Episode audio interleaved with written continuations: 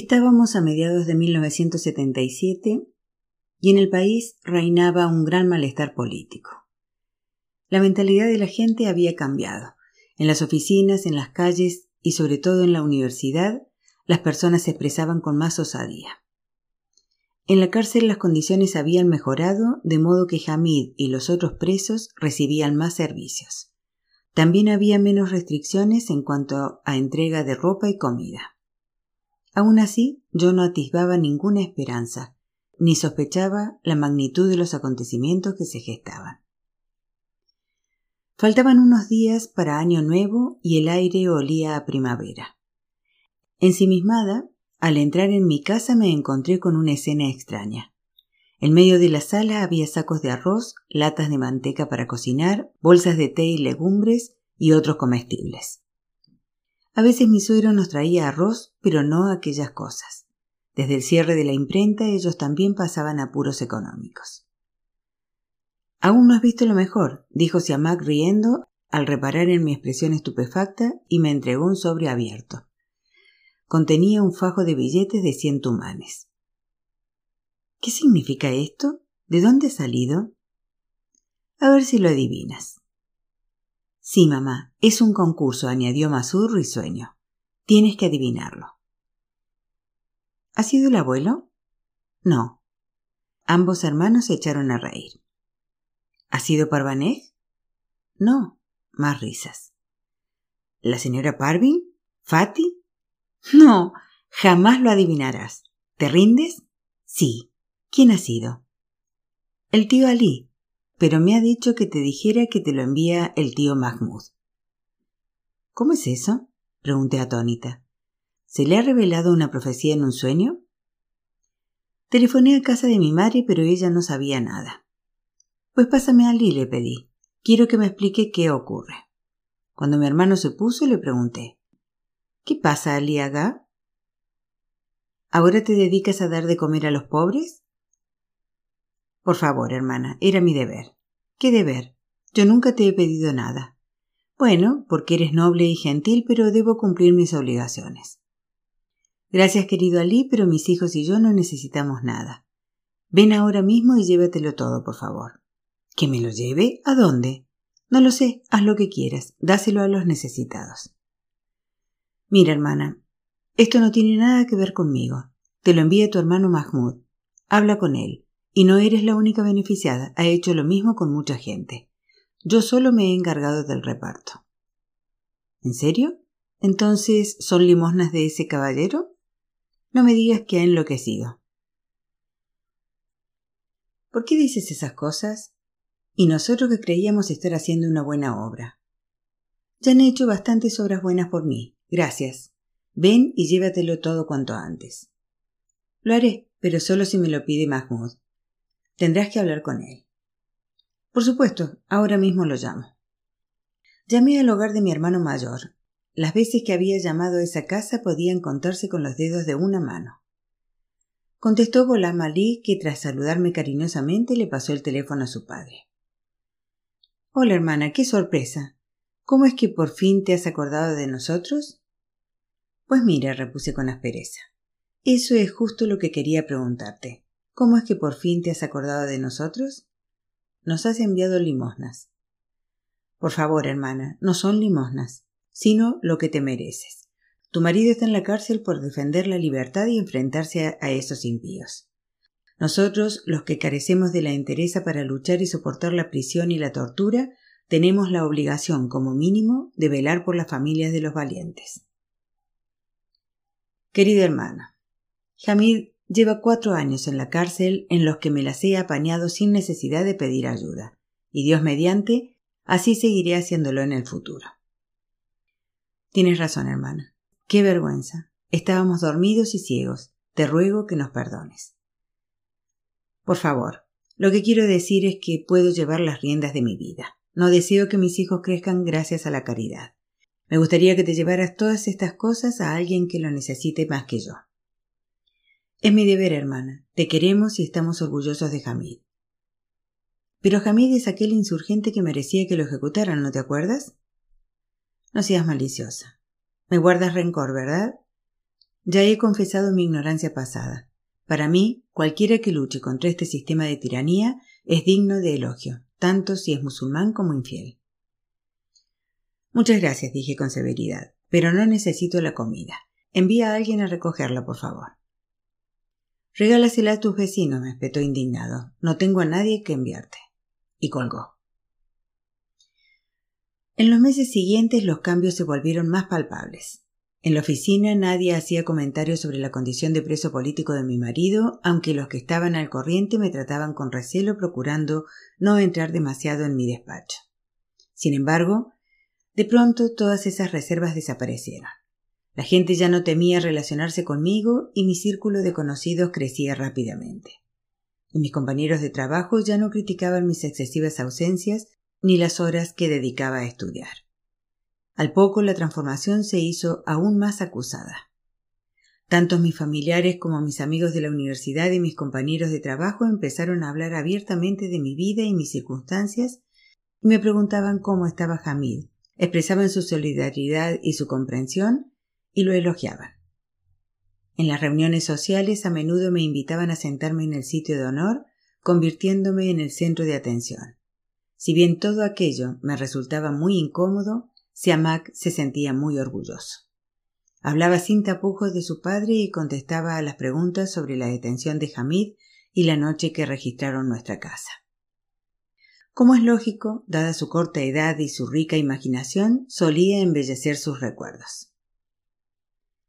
Apenas dos semanas después del inicio del curso, me llamaron de la escuela de Siamak, lo que me preocupó, pues pensé que había vuelto a provocar alguna pelea o pegado a algún compañero. Pero cuando entré en la secretaría comprendí que se trataba de otra cosa. Un grupo de maestros y supervisores me saludaron y cerraron la puerta de la oficina para que el director y otros responsables del centro no se percataran de mi presencia. Era evidente que no confiaban en ellos. Y entonces empezaron a preguntarme sobre Hamid, la situación política del país, los cambios que se operaban y la revolución. Me quedé perpleja al darme cuenta de que me trataban como si fuera la fuente de los planes secretos para una insurrección. Contesté a sus preguntas sobre Hamid y su detención, pero a todas las otras cuestiones solo respondía no lo sé, no estoy implicada en nada de eso. Al final comprendí que Siamak había exagerado tanto al hablar de su padre, el movimiento revolucionario y nuestra implicación en él, que muchos entusiastas y partidarios habían querido no solo confirmar sus afirmaciones, sino establecer contacto directo con las personas clave. Es lógico, con un padre así, no debería sorprendernos un niño como Siamak, declaró un maestro con ojos llorosos. No se imagina usted lo bien que habla y con qué apasionamiento. ¿Qué les contó? pregunté, curiosa por lo que les había dicho de su padre. Como habría hecho un adulto, un orador, se plantó ante todos nosotros y dijo Mi padre lucha por la libertad de los oprimidos. Muchos amigos suyos han muerto por la causa y él lleva años en la cárcel. Ha soportado la tortura y no les ha revelado nada. De regreso a casa experimenté sentimientos encontrados. Por una parte me alegraba de que Siamak se hiciera valer, atrajera la atención y se sintiera orgulloso, pero por otra me preocupaba su tendencia a mitificar al héroe. Siempre había sido un niño difícil, que ahora entraba en la confusa y delicada etapa de la adolescencia. Quién sabe cómo iba a digerir, tras haber soportado insultos y humillaciones, tantos elogios y aprobación. ¿Aguantaría su inmadura personalidad esos altibajos? También me preguntaba ¿Por qué necesitaba tanta atención, aprobación y cariño si yo había intentado por todos los medios que nunca le faltara? El respeto y la admiración que nos profesaba el entorno aumentaban día a día. Todo me parecía exagerado y rocambolesco, quizás originado por cierta curiosidad morbosa. De todas formas, cada vez me fastidiaba más. A veces me sentía falsa, hipócrita y culpable. ¿Y si estaba aprovechándome de mis circunstancias y engañando a la gente? Aunque siempre declaraba que no sabía gran cosa de las creencias y los ideales de mi marido, y que nunca había colaborado con él, la gente no quería aceptarlo. En el trabajo y la universidad, cuando había alguna discusión política, la gente me señalaba y en todas las elecciones me designaban para representarlos. Cada vez que decía que no sabía mucho y que no tenía ningún contacto, se interpretaba como modestia. El único que no cambió su comportamiento hacia mí fue el señor Sargar, que vigilaba los cambios que se operaban a mi alrededor. El día que los empleados decidieron crear un comité revolucionario y anunciaron su apoyo a la oleada de protestas masivas, uno de los miembros del personal, que hasta hacía poco se había limitado apenas a saludarme, pronunció un elocuente discurso elogiando mi carácter revolucionario, humanitario y amante de la libertad, y me nombró candidata. Me levanté y con la seguridad que me había conferido mi difícil vida social, Di las gracias al portavoz, pero rebatí sus afirmaciones alegando con convicción. Nunca he sido una revolucionaria. Mi vida se cruzó con la de un hombre que tenía determinadas opiniones políticas, pero de hecho me desmayé la primera vez que tuve que enfrentarme a los más elementados postulados de su credo. Todos rieron, algunos aplaudieron. Créanme, proseguí, es la verdad. Por eso mi marido nunca me hizo participar en sus actividades. Rezo con toda mi alma por su liberación, pero en materia de ideologías e influencias políticas no sirvo de nada. Pero usted ha sufrido y su marido lleva años en la cárcel, protestó el que me había propuesto, y se las ha apañado sola y criado a sus hijos. ¿No es eso una prueba de que comparte su ideología y sus convicciones? No. Habría hecho lo mismo si hubieran encarcelado a mi esposo por robo es solo una prueba de que como mujer y madre tengo la obligación de sacar adelante mi vida y la de mis hijos. Hubo un gran revuelo, pero por la mirada de aprobación del señor Sargar comprendí que había hecho lo correcto. Sin embargo, los empleados me convirtieron en heroína por mi humildad y mi sencillez, y pese a todo me votaron. Los ánimos estaban cada vez más exaltados, y mi esperanza crecía al ritmo de la revolución. ¿Y si aquello por lo que Charzad y los demás habían dado su vida y por lo que Hamid había soportado años de cárcel y torturas se hacía realidad? Por primera vez mis hermanos y yo nos encontrábamos en el mismo bando. Queríamos lo mismo. Nos entendíamos y nos sentíamos próximos. Ellos se portaban como hermanos y nos apoyaban a mí y a mis hijos. La bondad de Mahmoud había llegado al extremo de que cualquier cosa que le comprara a sus hijos se lo compraba también a los míos. Qué pena que no esté aquí tu padre para ver cómo se quieren, decía mi madre con ojos llorosos y daba gracias a Dios. Siempre se preocupaba mucho. Si me muero, mis hijos dejarán de verse, y quien se quedará más sola será mi hija a la que sus hermanos no querrán ayudar, decía. Ojalá estuviera aquí para ver que ahora sus hijos estarían dispuestos a dar la vida por su hermana. Gracias a sus contactos, Mahmoud accedía a las últimas noticias y comunicados. Traía panfletos y grabaciones que Ali reproducía y yo distribuía en la oficina y la universidad. Entretanto, Siamak y sus amigos salían a las calles a gritar consignas mientras Masud dibujaba a los manifestantes y escribía libertad. Desde el verano participamos en reuniones, conferencias y protestas contra el régimen del Shah. Yo no me preguntaba qué grupo o partido organizaba los actos, qué más daba. Estábamos juntos compartiendo aspiraciones. Cada día que pasaba me sentía un poco más cerca de Hamid y empezaba a creer que tener una familia completa y un padre para mis hijos ya no era un sueño inalcanzable. Me hacía inmensamente feliz que Hamid siguiera vivo al ver su afligido rostro, ya no me preguntaba si habría sido mejor que hubiera muerto junto a sus amigos en lugar de soportar años de tortura. Empezaba a sentir que no había sufrido en vano y que pronto obtendría recompensa a sus esfuerzos. Su sueño se hacía realidad. El pueblo se había sublevado y gritaba en las calles. No viviremos bajo la tiranía. Hamid y sus amigos habían soñado con ese desenlace, pero siempre había parecido algo exagerado idealista y real. A medida que la revolución cobraba fuerza, cada vez controlaba menos a mis hijos, que ahora se llevaban muy bien con su tío. Con una devoción que se me antojaba insólita y extraña, Mahmoud venía a buscarlos y los llevaba a charlas y debates. A Siamak le encantaban esos actos y seguía a su tío sin dudarlo. Pero Masud pronto empezó a distanciarse y ponía diferentes excusas para no acompañarlos. Cuando le pregunté por qué, se limitó a decir no me gusta. Y al insistirle para que me diera una respuesta más convincente, dijo me da vergüenza. Yo no entendía de qué se avergonzaba, pero decidí no presionarlo. Siamak, en cambio, estaba cada vez más entusiasmado y de muy buen humor, y ya no daba ningún problema en casa, como si desahogara toda su rabia y frustración gritando consignas.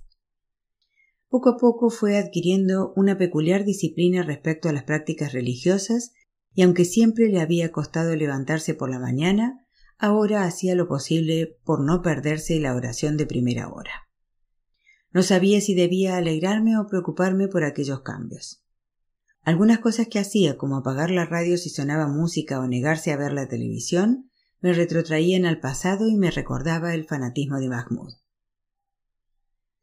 Hacia mediados de septiembre Mahmoud anunció que quería celebrar un funeral por mi padre y aunque ya habían transcurrido un año y un mes desde su defunción, nadie se opuso.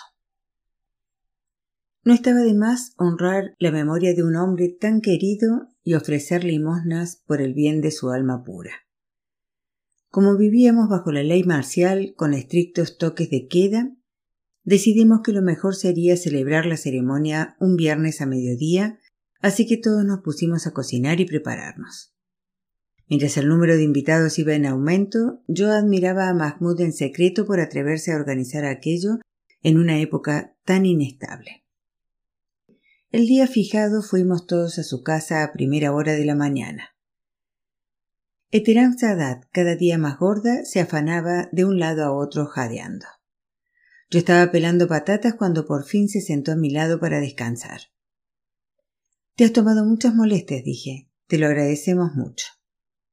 No tienen nada que agradecerme, repuso. Al fin y al cabo, ya era hora de que celebráramos un servicio para vuestro padre. Además, dadas las circunstancias, es una buena excusa para reunir a la gente. Por cierto, querida Teram, ¿cómo está mi hermano últimamente? Toco madera, pero parece que ya no tienen problemas. ¿Qué va? Ya lo hemos superado. Ahora lo veo tan poco que ya no tengo ganas de pelearme con él. Cuando llega a casa está tan cansado y preocupado que nos deja en paz y no se queja de nada. ¿Sigue tan obsesivo? Cuando hace sus abluciones todavía repite no lo he hecho bien, puedo hacerlo mejor, tengo que hacerlo otra vez. Que no nos oiga el diablo, pero ha mejorado mucho. Está tan atareado que no tiene tiempo para lavarse una y otra vez manos y pies y repetir sus abluciones. Mira, esta revolución lo ha transformado, como si le hubiera curado todos los males.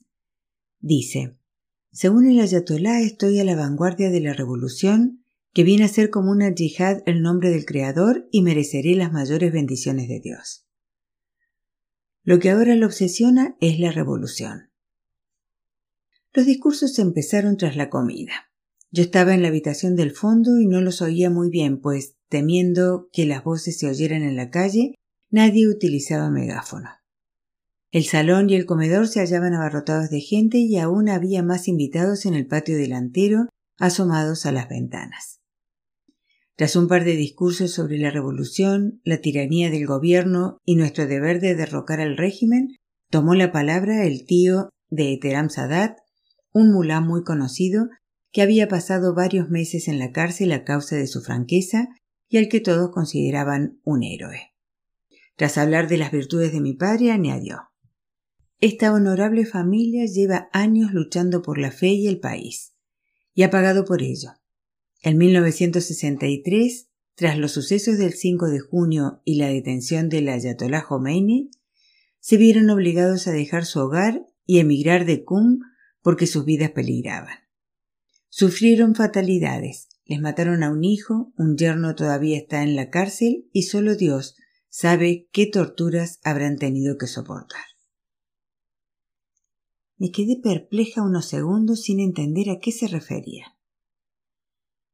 ¿De quién habla? le pregunté a Terán Sadat dándole un codazo. Pues de tu marido. ¿Y ese hijo al que mataron?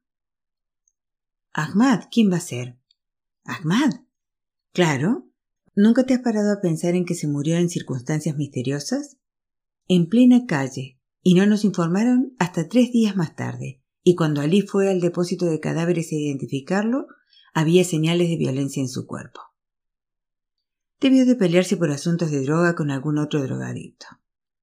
No hables así de un difunto. ¿Y quién le contó a tu tío todas esas bobadas de nuestra salida de Qum? ¿No lo sabías? Tu familia se marchó de Qum tras los sucesos del 5 de junio. Tu padre y Mahmoud corrían un grave peligro. Seguramente eras demasiado pequeña y no te acuerdas. Te equivocas, me acuerdo muy bien. Vinimos a vivir a Teherán en 1961. ¿Cómo se atreve Mahmoud a contarle esas mentiras a su tío y aprovecharse del apasionamiento y el entusiasmo de la gente? Ahora el mulá estaba hablando de Mahmoud exponiendo que de un padre como el suyo solo podía haber salido aquel hijo, un hombre que había dedicado su vida y su riqueza a la revolución sin eludir esfuerzos ni sacrificios.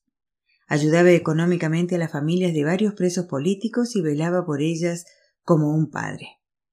La más importante era la de su propia hermana, con cuyas responsabilidades había cargado y a quien nunca había dejado sola. Entonces el tío de Terán Sadat le hizo señas hacia Mac, que se levantó de entre el público y fue hacia él como si mi hijo hubiera ensayado y supiera exactamente en qué momento tenía que interpretar su papel. Este niño inocente es el hijo de un paladín del Islam que lleva años en la cárcel dijo entonces el mulá, acariciando la cabeza de Siamak. La mano criminal del régimen ha dejado huérfano a este niño y a cientos como él.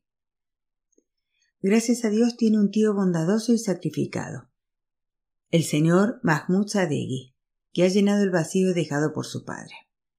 De no haber sido así, solo Dios sabe qué habría sido de su atribulada familia. Me entraron náuseas. El cuello de la blusa me ahogaba. Al tirar instintivamente de él, el último botón saltó y cayó al suelo. Me levanté tan furiosa que mi madre y Eterán Sadat se asustaron. Siéntate, Masum, me pidió Eterán tirándome del chador. Por el alma de tu padre, siéntate. Esto es impropio. Mahmoud, sentado detrás del mulá y de cara al público, me miró con gesto aprensivo. Quise gritar, pero no podía articular sonido alguno. Siamak, de pie junto al mulá, miró hacia mí entre temeroso y sorprendido. ¿No te da vergüenza? le dije tomándolo del brazo. Que Dios me quite la vida. No nos avergüences, hija, clamó mi madre, dándose palmadas en las mejillas. Miré con odio a Mahmoud, al que me habría gustado decirle muchas cosas, pero de pronto la gente empezó a recitar elegías, levantándose y golpeándose el pecho. Sin soltar del brazo hacia Mac, me abrí paso entre los asistentes y salí de la casa. Masud corría detrás de nosotros sujetando mi chador. Tenía ganas de propinarle una tunda hacia Mac. Abrí la puerta del coche y lo metí de un empujón. ¿Qué te pasa? me preguntó él. ¿Qué he hecho? Cállate. Estaba tan furiosa que los niños no dijeron ni una palabra en el trayecto de regreso a casa. Su silencio me permitió pensar. ¿Qué había hecho mi pobre niño? ¿Qué parte de culpa tenía él en todo aquello? Cuando llegamos maldije el cielo y la tierra y a Mahmud, Ali y Eteram. Luego me senté y lloré. Siamak, sentado delante de mí, estaba avergonzado. Azul me trajo un vaso de agua y con lágrimas en los ojos me pidió que bebiera. Poco a poco fui tranquilizándome. No sé por qué estás tan enfadada, dijo Siamak. Sea lo que sea, lo siento. ¿De verdad no lo sabes? ¿Cómo no vas a saberlo? Dime. ¿Es eso lo que haces en los actos a los que te lleva Mahmoud? ¿Te exhibe delante de la gente? Sí, respondió él orgulloso. Y todos elogian mucho a mi padre. Suspiré angustiada sin saber qué decirle. Mírase a Mac. Hemos vivido cuatro años sin tu padre sin necesitar a nadie, y menos a tu tío Mahmoud, le expliqué, tratando de mantener la calma y no asustarlo. He luchado mucho para que pudieran crecer con honradez y no gracias a la piedad y a la caridad ajenas para que nadie los tuviera como huérfanos desamparados. Y hasta ahora siempre nos hemos valido por nosotros mismos. Quizás hayamos pasado penurias, pero teníamos nuestro orgullo y nuestro honor y el orgullo y el honor de vuestro padre. Pero ahora ese monstruo, Mahmud, te exhibe para su propio provecho como si fueras un muñeco, aprovechándose de ti. Quiere que la gente te compadezca y diga Bravo, qué tío tan excelente tiene ese niño. ¿Te has preguntado por qué hace siete u ocho meses tu tío de repente empezó a interesarse por nosotros, cuando en todos estos años no nos preguntó ni una sola vez cómo nos iban las cosas? Mira, hijo mío, has de ser más prudente y no dejar que nadie se aproveche de ti ni de tus sentimientos. Si tu padre se entera de que Mahmoud te utiliza de esta forma y de paso a él, se enfadará mucho. No está de acuerdo con tu tío en nada, y bajo ningún concepto querría que su familia y él mismo se convirtieran en juguete de Mahmoud y otros como él. Entonces yo ignoraba las verdaderas intenciones de Mahmoud, pero ya no dejaba que mis hijos lo acompañaran a ningún sitio ni contestaba a sus llamadas. Estábamos a mediados de octubre. Las clases en las escuelas y universidades se suspendían continuamente. Solo me quedaba un trimestre para terminar y licenciarme, pero siempre había alguna huelga o manifestación y se interrumpían las clases. Asistía a diferentes reuniones políticas y escuchaba a la gente, sopesando lo que oía para valorar si había alguna esperanza de salvar a Hamid. A veces era optimista y todo parecía bonito y prometedor pero otras me desanimaba tanto que me hundía en un pozo. Cada vez que alguien elevaba la voz en defensa de los presos políticos, allí estaba yo en primera fila, con los puños levantados de mis hijos como pequeñas banderas a mi lado. Con la fuerza de todo el dolor, la rabia y la miseria sufridos, gritaba Libertad para los presos políticos. Se me anegaban los ojos, pero me sentía aliviada. Al ver las multitudes alrededor me embargaba el entusiasmo y quería abrazarlos y besarlos a todos. Seguramente era la primera y única vez que experimentaba semejantes emociones por mis compatriotas, como si todos fueran mis hijos, mi padre, mi madre, mis hermanos y hermanas. Empezaron a circular rumores de que liberarían a los presos políticos. Se decía que algunos los soltarían el 26 de octubre, coincidiendo con el cumpleaños del Shah. La esperanza volvió a mi corazón, pero intenté no dar mucho crédito a esas informaciones, pues no habría soportado otra desilusión. Mi suegro, redoblando sus esfuerzos para conseguir la liberación de Hamid, reunió todas las cartas de recomendación que pudo y se las entregó a las autoridades. Trabajábamos mano a mano y nos manteníamos informados de nuestros avances. Yo realizaba con entusiasmo y entrega las tareas que me asignaba. Gracias a nuestros contactos nos enteramos de que iban a indultar a mil presos políticos, así que teníamos que asegurarnos de que incluirían el nombre de Hamid en la lista. ¿Seguro que no es otra estrategia política para aplacar a la gente? le pregunté recelosa a mi suegro. No, en una situación tan inestable, el gobierno no puede correr tal riesgo. Han de liberar por lo menos a los presos más conocidos para acallar las protestas. Si no, la situación empeorará. No pierdas la esperanza, hija mía, no la pierdas. Pero me aterrorizaba abrigar esperanzas. Si Hamid no se contaba entre los indultados, sería un golpe devastador. Y mis hijos aún me preocupaban más, pues temía que tras tantas esperanzas y expectativas no soportaran la derrota. Intentaba ocultarles la información, pero los rumores corrían por las calles. Cuando Siamak llegaba a casa emocionado con las últimas noticias, le decía fríamente No, hijo mío, es propaganda para tranquilizar a la gente. De momento no es probable que hagan nada. Si Dios quiere, cuando estalle la revolución, nosotros mismos abriremos las puertas de las cárceles y traeremos a tu padre a casa. Mi suegro, que aprobaba mi enfoque, adoptó la misma táctica con su mujer. A medida que se acercaba el 26 de octubre, estaba tan nerviosa que no paraba de comprar impulsivamente cosas para Hamid. Ya no podía refrenar mis fantasías y hacía planes tras su liberación. Pero unos días antes de aquella fecha, después de un continuo trasiego y muchas reuniones, mi suegro vino a mi casa abatido y agotado. Esperó a que los niños estuvieran entretenidos y entonces me explicó. La lista está casi completa y de momento no han incluido a Hamid. Me han asegurado que si la situación continúa así también lo liberarán, pero es poco probable que sea esta vez. La lista está compuesta casi únicamente por extremistas religiosos. Lo sabía, repuse con un nudo en la garganta. Si fuera tan afortunada no habría tenido la vida que he tenido. Y de golpe todas mis esperanzas se tornaron desesperación. Con lágrimas en los ojos volví a cerrar las ventanas que había abierto en mi corazón. Cuando mi suegro se marchó, me costó mucho ocultar mi pena y desilusión a mis hijos. ¿Qué pasa? ¿Te duele la cabeza? repetía Masud que no se separaba de mí. ¿Ha pasado algo? quería saber si a Mac. Sé fuerte, me ordené. Tienes que esperar un poco más. Pero las paredes del apartamento se me caían encima. No soportaba aquella casa tan triste y solitaria.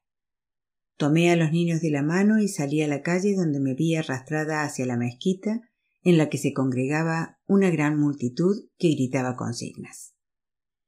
Nos abrimos paso por el patio abarrotado. Ignoraba qué había pasado y no entendía qué gritaba la gente. Pero no importaba.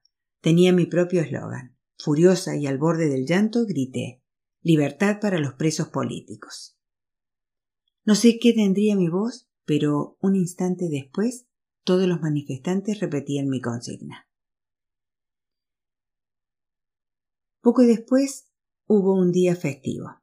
Todavía no había amanecido y ya estaba cansada de dar vueltas en la cama, pero sabía que se aplicarían fuertes medidas de seguridad y que no debía salir de casa. Para tranquilizarme solo podía mantenerme ocupada. Necesitaba encauzar mi ansiedad, cosa que hice concentrándome en el trabajo. Quité las sábanas de las camas, descolgué las cortinas y las metí en la lavadora. Limpié ventanas y barrí habitaciones.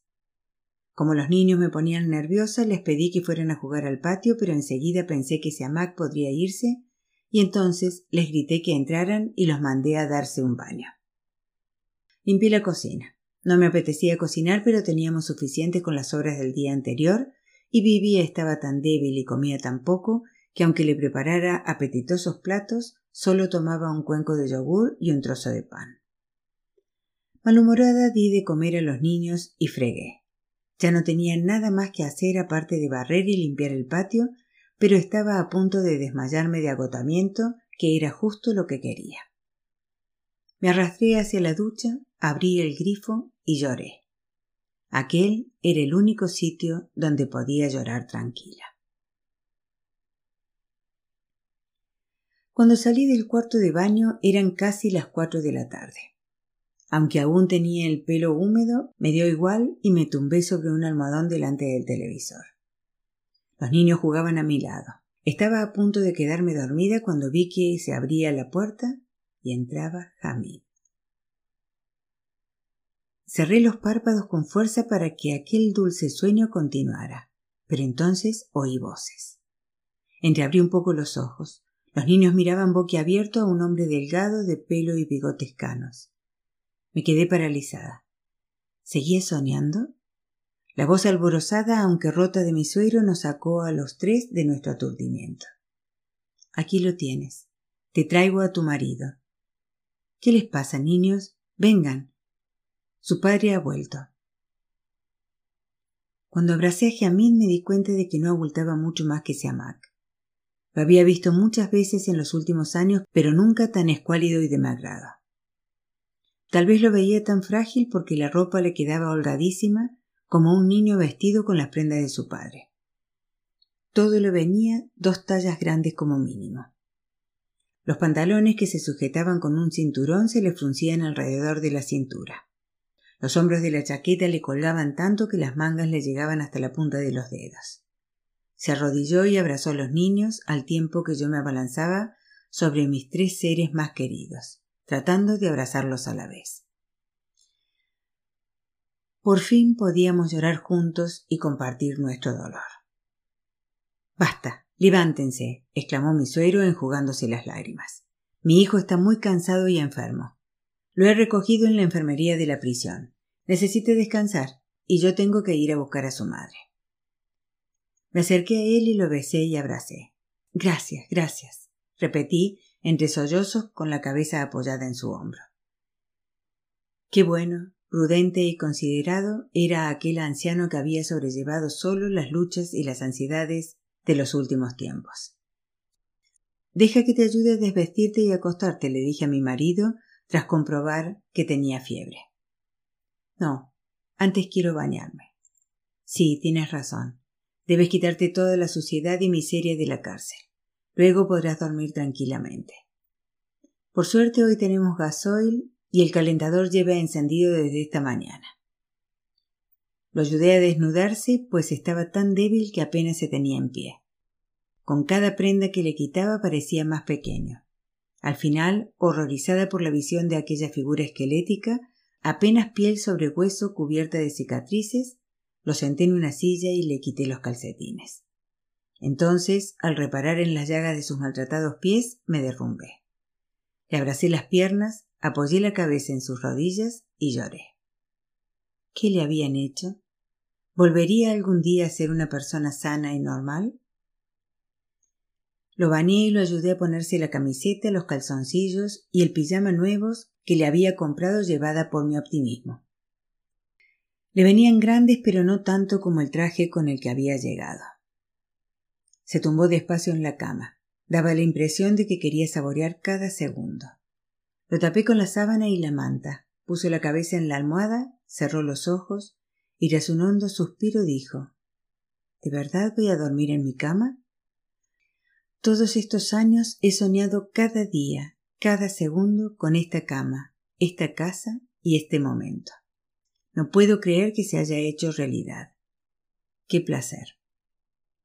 Los niños observaban todos sus movimientos con una mezcla de amor y admiración no exenta de cierta reticencia y reserva. Su padre les pidió que se sentaran a su lado y los tres se pusieron a hablar. Preparé té y envié hacia Maca a la pastelería de la esquina a comprar pastas y pan tostado. Hice zumo de naranja y calenté la sopa que había sobrado. A cada momento le llevaba algo de comer a Hamid. Espera, querida, pidió al fin riendo. No puedo comer demasiado. No estoy acostumbrada solo raciones pequeñas. Una hora más tarde llegaron su madre y sus hermanas. Mi suegra, loca de alegría, revoloteaba alrededor de su hijo como una mariposa, sollozando y hablándole con ternura. Basta, madre, cálmate, por amor de Dios, repetía Hamid, sin fuerzas ni para enjugarse las lágrimas. Pero ella seguía besándolo de la cabeza a los pies mientras sus incoherentes palabras se convertían en sollozos. Al final se apoyó contra la pared y resbaló hasta el suelo. Tenía la mirada perdida y el pelo alborotado. Estaba pálida y jadeaba.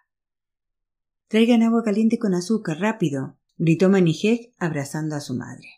Corrí a la cocina y volví con un vaso lleno que fui dándole a mi suegra a cucharadas mientras Mansurej le echaba agua fría en la cara.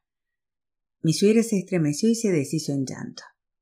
Mis hijos, de pie en el umbral, miraban alternativamente con ojos llorosos a su padre y a su abuela. Poco a poco la exaltación disminuyó. Mi suegra se negó a salir del dormitorio, pero prometió que dejaría de llorar. Acercó una silla a los pies de la cama y se sentó con la mirada fija en Hamid, excepto cuando se enjugaba alguna lágrima. Mi suegro fue a sentarse en la sala con Bibi, que rezaba en voz baja. Estiró las piernas y recostó la cansada cabeza en un cojín. Yo sabía que llevaba todo el día de un lado para otro frenéticamente. Le llevé un vaso de té, puse una mano sobre la suya y le dije Gracias. Has tenido un día muy duro y debes de estar agotado. Ojalá tanto esfuerzo y agotamiento dieran siempre estos resultados. Oímos a Mansurek consolando a su madre. Por amor de Dios, madre, basta ya. Deberías alegrarte. ¿Por qué no paras de llorar? le dijo. Soy feliz, hija mía. No puedes imaginarte lo feliz que soy. Nunca pensé que viviría lo suficiente para volver a ver en casa a mi único hijo. Entonces, ¿por qué lloras? Solo consigues entristecerlo. Es que mira lo que le han hecho esos canallas, se lamentó. Mira lo débil y frágil que está, cómo ha envejecido. Y le dijo a Hamid que Dios permite que me entregue en vida por ti. ¿Te hicieron mucho daño? ¿Te pegaban?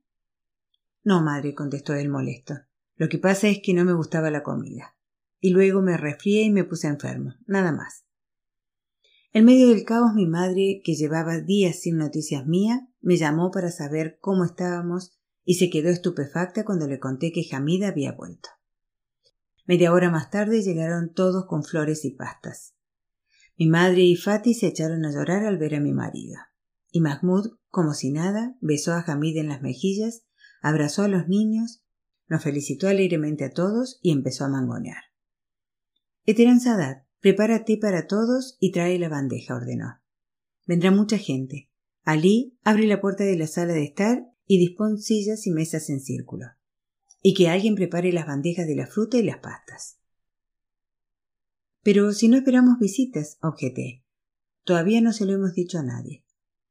No hace falta, repuso mi hermano. Han publicado la lista de presos liberados, así que en cuanto se enteren, vendrán todos. Supuse que tramaba algo y enojada intenté pararle los pies. Escucha, hermano. Hamid no se encuentra bien y necesita descansar. Ya habrás visto que tiene fiebre y le cuesta respirar. No te atrevas a decirle a nadie que venga. No diré nada, pero vendrán de todas formas. No dejaré entrar a nadie en esta casa, les peté. Te lo digo ya para que luego la gente no se ofenda. De pronto fue como si a Mahmoud se le cortara la respiración. Se quedó allí plantado mirándome de hito en hito. ¿Estás diciéndome que ni siquiera quieres llamar al médico para que venga a examinar a este pobre hombre? inquirió de repente como si acabara de acordarse de algo. Sí, claro que quiero que venga un médico. Pero hoy es fiesta. ¿Dónde voy a encontrar uno? Yo conozco a uno, lo llamaré. Tras varias llamadas, una hora más tarde llegó un médico acompañado por dos hombres, uno de los cuales llevaba una cámara fotográfica. Miré a mi hermano con expresión de reproche. El médico pidió que salieran todos del dormitorio y empezó a examinar a Hamid mientras el de la cámara tomaba fotografías de sus heridas. Al final el médico diagnosticó a mi marido neumonía crónica. Extendió varias recetas y le dijo a Hamid que no olvidara tomar las medicinas y ponerse las inyecciones a la hora indicada. Respecto a su dieta, me señaló que debía aumentar gradualmente la cantidad que ingería. Antes de marcharse, le puso dos inyecciones y le dejó unas pastillas para esa noche hasta que al día siguiente pudiéramos comprarle cuanto necesitaba. Mahmoud le dio las recetas a Ali y le encargó conseguirlo todo a primera hora de la mañana y llevárselo a Hamid. De repente, al acordarnos de que estábamos bajo la ley marcial y había toque de queda, todos recogieron sus cosas y se marcharon. Mi suegra no quería, pero su marido se la llevó con la promesa de que al día siguiente volvería. Cuando todos se hubieron ido, logré convencer a Hamid para que bebiera un vaso de leche y le di una cena ligera a los niños. Estaba tan agotada que no tuve fuerzas para recoger los platos esparcidos por toda la casa. Me arrastré hasta la cama y me tumbé junto a Hamid, que ya dormía profundamente, pues el médico le había administrado un sedante. Me quedé un rato contemplando su delgado rostro y deleitándome con su presencia. Luego me di la vuelta y me puse a mirar el cielo por la ventana. Di las gracias a Dios de todo corazón y juré no descansar hasta que Hamid volviera a ser el de antes. Pero me dormí antes de haber terminado mi plegaria.